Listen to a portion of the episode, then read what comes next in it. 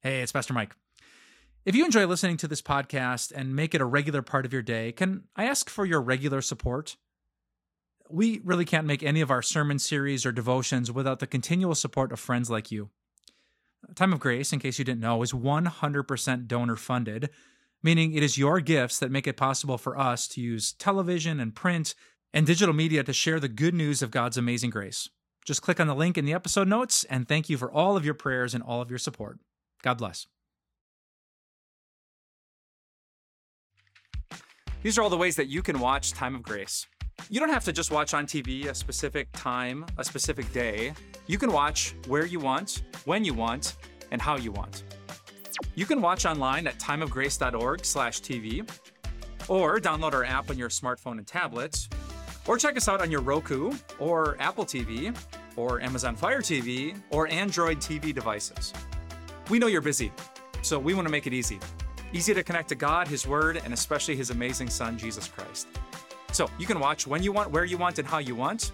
Just go to timeofgrace.org slash TV or search for Time of Grace wherever you download your favorite apps.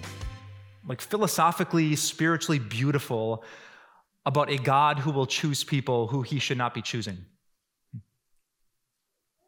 Would you agree with me if I said this? That so much of like the goodness of your life, the, the joy and the satisfaction you find in it, so much is based on the simple question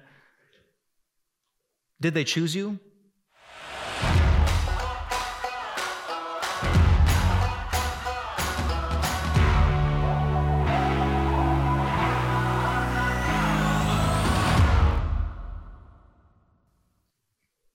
Like, think of your childhood, think of your school years, think of your romantic life, think of your professional life, think of athletics, think of academics. Doesn't so much of how we feel about ourselves come down to that simple question Did they choose me? If someone chooses you, if they look you in the eye and invite you, if they want you, if they accept you, if they include you, oh, like life is so good. But if they don't, if they reject you, if they don't want you, if they don't have time for you, if they don't include, if you're outside of the circle, ah. Now, let me give you a few examples. Uh, when you're a kid, if your parents choose you, if both your mom and your dad choose to be with you, they choose to keep you, they choose to want you, they choose to give you your attention. You don't really know this when you're a kid, but that is so foundationally important for the development of our hearts and our minds. Because if they don't, like if, if dad takes off or he doesn't want custody, like that's hard. Even if the kid does nothing wrong, it's just, it's just hard to process that. It's hard to feel good about yourself if someone doesn't choose you. Homecoming comes around. All your girlfriends get asked out on dates. If, if there's a boy who chooses you, I've heard these days homecoming, like asks are really dramatic, right? If, if he does the big thing in the hallway with all of his friends, oh my goodness, you, like you float your way home. And if someone doesn't, which was my story in high school, uh, I think my senior prom, I watched Star Wars at home. yeah. Oh, did someone say "aw" in the back? yeah. I can tell you what that. You know that I, I laugh about it now because I'm married, but in the moment. Hmm. And it keeps happening. Um, you apply to a college. Are you good enough? Do they choose you? You apply for a job. Are you good enough? Do they choose you? You get into a relationship. Are, are you good enough that they choose you and, and choose to stay with you? You try out for the team. Are you good enough to make it? Are you good enough to start? Like, so, so much of life just comes down to this question Are you chosen? But here's the hard part about that question. You probably know this, but if you're taking notes, I'd love for you to write this down. In this world, to be chosen, you normally have to be good, or you have to be better, or finally, you have to be the best. Like, are you a good enough friend that a classmate wants to be a partner with you? Are you good looking enough that you, you caught that girl's attention? Are you are you good enough at volleyball that you make the starting squad? Are you, are you good enough at taking tests that the college invites you? And you normally have to be good. In most cases, you have to be better. Not everyone's going to get the job. You have to be better than all the other applicants. You have to be you know, better at relationships and all these other people in the online dating pool. And in a few cases, you just have to be the best. Only one person gets the spot. There's only one valedictorian. Maybe a lot of people are interested in him, but he's only going to choose one for a long term relationship. And so, in this life, right, there's this deep longing, this ache to be chosen.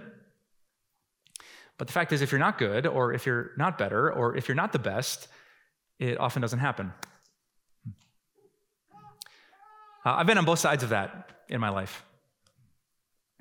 Uh, I can picture the spot where I was sitting my college senior year. They were giving away two scholarships that would pay for all of grad school.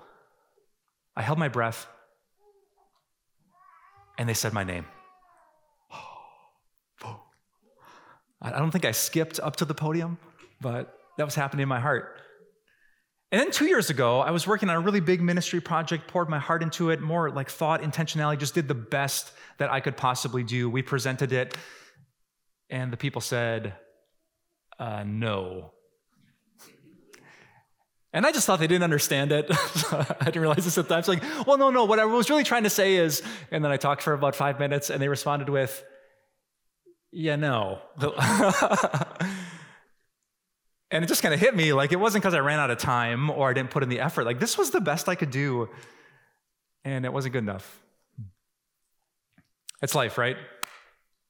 with family, with friends, with school, with sports. We want to be chosen. In your life, sometimes you will be, and sometimes you will not. But here's my big idea for this sermon series, and I, I think it is insanely good news. God ain't like that. God is not at all like that. Uh, the God that Christians worship did not come down from heaven, walk around the earth, and look for people who are good or who are a little bit better or who were the best. He, he wasn't taking applications and resumes from the Sanhedrin and the Pharisees to see who were the best and the brightest. When, when Jesus, God in human flesh, was walking on earth, he looked at the most unexpected people and said, I choose you. So, starting today and in the weeks to come, we're going to try to fill up that part of our heart that aches to be chosen and wanted and included and accepted by looking at Jesus. Life out there is too much of a roller coaster to put our hope and our peace and our joy in them. So, we're going to fix our eyes on Him and see in case study after case study, Jesus picked people just like you and just like me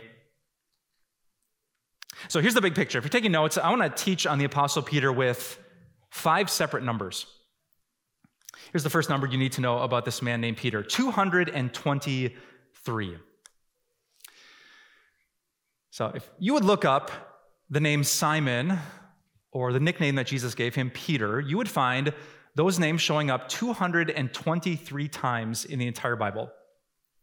Not all of those are this Simon Peter. There's a couple other Simons that you find in Scripture, but almost all of them are, which is, by comparison, a massive amount. Um, you've heard of Matthew the tax collector? The name Matthew shows up in the New Testament six times to 223. The name Thomas, that famous doubter from Easter morning, his name shows up 11 times in the Bible.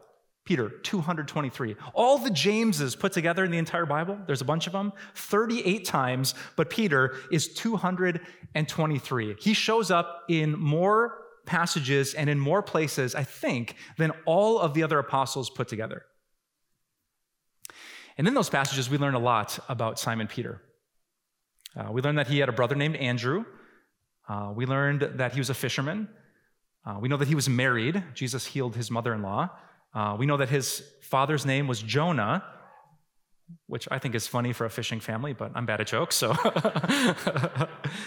um, we know that Peter was originally from Bethsaida, which is a little village just north of the Sea of Galilee, but then he moved to the shore to a city called Capernaum, where he later lived and met Jesus. 223 times. Massive man in the history of the New Testament church. Second number is number 12 because this Simon Peter from Bethsaida was one of the 12 apostles that Jesus chose. So you might have heard of these guys Matthew, um, James and John, Thomas, Philip, Nathaniel. Peter was one of the 12. The word apostle, you might recall, means sent out. So these are the guys just Jesus sent out to preach, and Peter was one of them. So if Jesus had a small group, Peter would be around the table. Next number, number three. Not only was Simon Peter one of the 12 apostles, he was one of the three men who was closest to Jesus. Uh, a few of you know this. Jesus normally walked you know, around ancient Israel with these 12 guys, but there were a couple occasions when he took his inner circle, which was Peter and James and John. Uh, when he was praying just before he died, Jesus wanted his best friends with him. Peter was one of them. Uh, when he raised uh, a little 12 year old girl from the dead, only Peter and James and John were in the room. When he went up on the mountain of transfiguration and revealed his glory, it wasn't all 12 guys, it was Peter, James, John. So just like you might join a small group, you know, and try to love all the people in the room, there might be a couple people you connect with. And apparently, when Jesus connected with people, he chose Peter and these two brothers to be his closest friends on earth. Next number is number two. It's the number of books that Simon Peter wrote that are in your Bible. Um, they are creatively titled First Peter and Second Peter. he wasn't very creative, apparently. uh, they're short little books. You could read them, I think, in 26 minutes if you're an average reader. Um, so Peter was later murdered for his faith in Jesus, crucified, they say, upside down. Before that happened, he wrote these two books, and you can read his own words. And the last number I want to share with you is the number one. Uh, every single time the 12 apostles are listed in the Bible, Jesus, or not Jesus, Peter, is always first. Sometimes the other names get shuffled around in different orders, but at the top of the list in the Gospels, in the book of Acts, always, always, always, always Peter. Uh, undeniably, he was the natural leader of the group. He was a huge figure in the launching of the Christian church after Jesus left. And so maybe as the apostles wrote about Christianity, they always put Peter first. Jesus chose him, Jesus made him one of his best friends, Jesus sent him out to preach. And if you read the book of Acts, you know it basically is the, the Acts of Peter and the Acts of the Apostle Paul, which is why churches today will put St. Peter on the side of their buildings. He's huge in the story of Jesus. So, those are some basic facts about Peter. Um, I don't have time, obviously, to read through all the things that he said and did. So I just want to focus in on one part of Peter's personality today, and it's this Peter talked. Period. In those 223 uses, Peter said, Peter asked, Peter answered. The, the 12 were there. Jesus said this. Peter replied, um, The disciples had gathered at Jesus' feet. Peter spoke up. It doesn't matter how many people were in the room. Um, did you ever go to grade school with that one kid who'd always raise his hand? Like, even before the question was done, he'd start talking before he was called on. This is the Apostle Peter. He talked, my favorite verse, um, when Peter's up on the mountain and Jesus reveals his glory, Moses and Elijah appear. Um, the Bible says it was so glorious that Peter did not know what to say. so, do you know what he did? He said something. it's literally in the Bible. The Gospel of Luke says, parentheses, he did not know what he was saying, but he was still speaking. It's like, oh, I don't know what to say. Let me just start talking. That's, that's the personality of the Apostle Peter. So here's my question for you Who's like Peter in the room? A few of you. Um, if you came in a car with family members or friends, would you please just identify the Peter in your group? Who's the person who talks the most in the car? Who's the person at the dinner table that has the highest word count? Who, texts more than the other people in the family combined? Yeah, that's like me. Uh, my wife and I are driving in the car. She'll ask, How was your day? And by Milwaukee, I get done with my answer. like, oh, yeah, there are other people to talk to in this car, too. All right, some of us are a lot like Peter. We talk, we ask questions, we speak up in a group, we break the ice. Um, we're, we're a lot like this guy that Jesus chose. And here's what I want to say about that. If that's you, and this is totally me, You and I, just like Peter, have a gift from God. The ability to just speak is so, so beautiful if it's done in love. You might know the story. Um, the day of Pentecost in the Bible, the Holy Spirit comes, thousands of people are gathered. This crowd, they don't even know about Jesus. Who speaks up? Peter. He has no notes, he has no outline, he hasn't prepared a few words to speak, he just talks. And because of his talking, 3,000 people are baptized on a single day. The ability to just speak without preparation is a huge gift in the kingdom of God. Um, I, I see this here at the core on Question and Answer Sunday. Right? Some of you would die if they turned the lights on, hit record on the camera, gave you a microphone, and we just got to ask you anything about anything. Like me, that's, oh, yes. How long can we go? Right? Just that's a gift. Some of you are like that. Like you, you see someone new uh, in the lobby at church. Someone sits down next to you that you don't know. You're probably very nice. They're probably very nice, but most of us just don't know what to say. And so we kind of sit here and you see that person at church for a whole year and you never say anything and they never say anything and you might be best friends but no one speaks unless unless you have the courage of Peter and you just start talking and you find out you have a lot in common. Uh, people like Peter in our church are some of the best at hospitality, at kindness, at welcoming new faces. Uh, some of you, when you go to weddings, you get assigned at the table with like four or six people that you don't know, and it can be super awkward unless there's a Peter sitting at the table who starts the introductions and makes the connections. I mean, the, the ability to just speak is so good when it comes to love and compassion and hospitality and preaching and teaching. If you have the gift of Peter, you have a gift that comes from God. Your personality is not a mistake. The answer isn't to cut off your tongue so you never say anything wrong again. The answer is to use that gift that God has given you in selflessness and in love.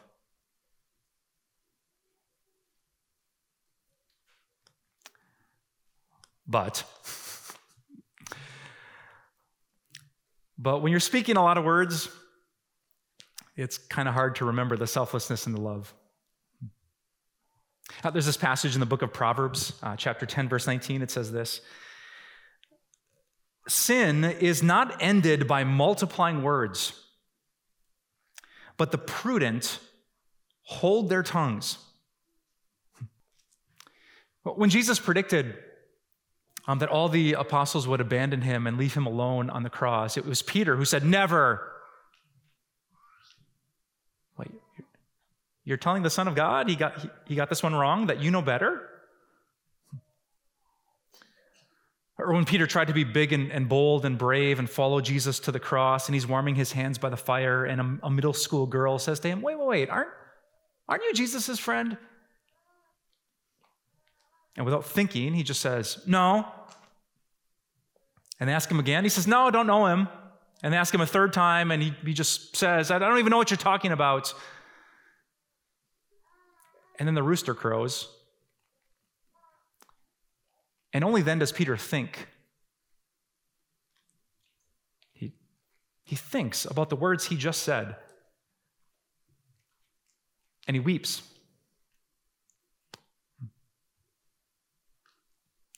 Has that ever happened to you? You get in the car after the party, and it's only then that your mind starts to like read over the transcript of the words you just said. Oh my goodness, why, why would I say that? How, how could I say that? You just realize that you, you spent so much time talking and so little time listening, as if everyone came to the party just to hear about everything about your life. Hmm. Has ever happened at like a, a small group Bible study where it's like you, are just throwing in comment after comment after comment, like everyone showed up just to sit at your feet and listen to all of your amazing words? This happens to me with preaching all the time. Oh, I thought of another thing. Let's add that in there. Well, the sermon's already long. I'm sure the people want to hear more from me. Let's just keep talking for a while. Right? You know, it's all of us are proud, I think. Um, some of us are just proud out loud.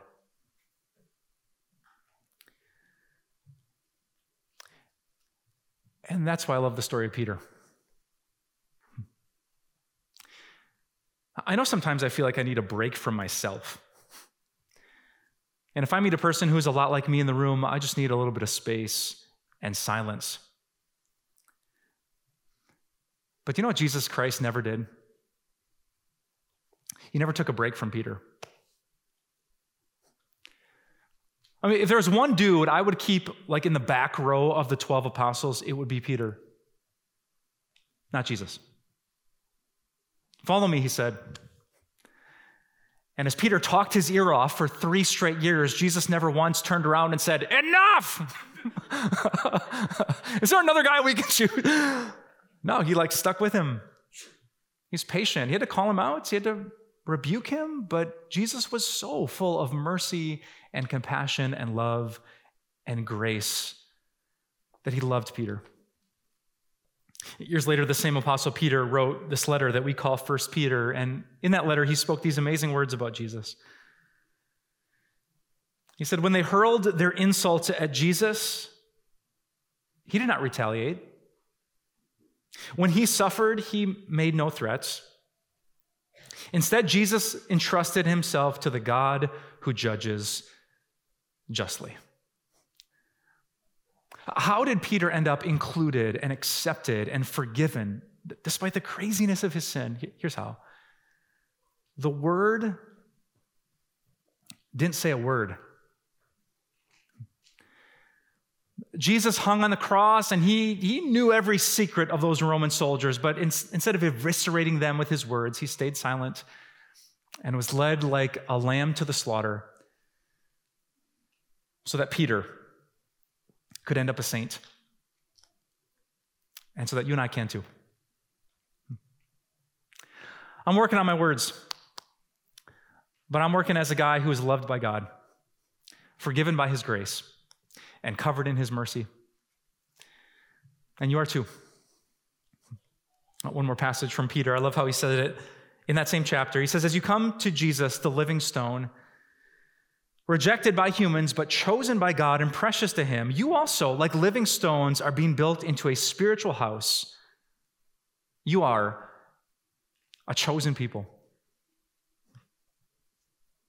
I think that's why Peter would have loved what the early Christians did to his house. Let me show you a picture that I took in the city of Capernaum where Peter lived. Many archaeologists think that this circular building was the house of the Apostle Peter. Uh, it dates all the way back to the first century when Peter lived, but what caught archaeologists' attention is what happened in the mid first century AD, soon after Jesus went to heaven. It seems that that house, which archaeologists found pots and pans, was transformed into some other kind of use. Uh, the pots and pans disappeared, and oil lamps started to appear as if someone was there speaking for a long time into the night.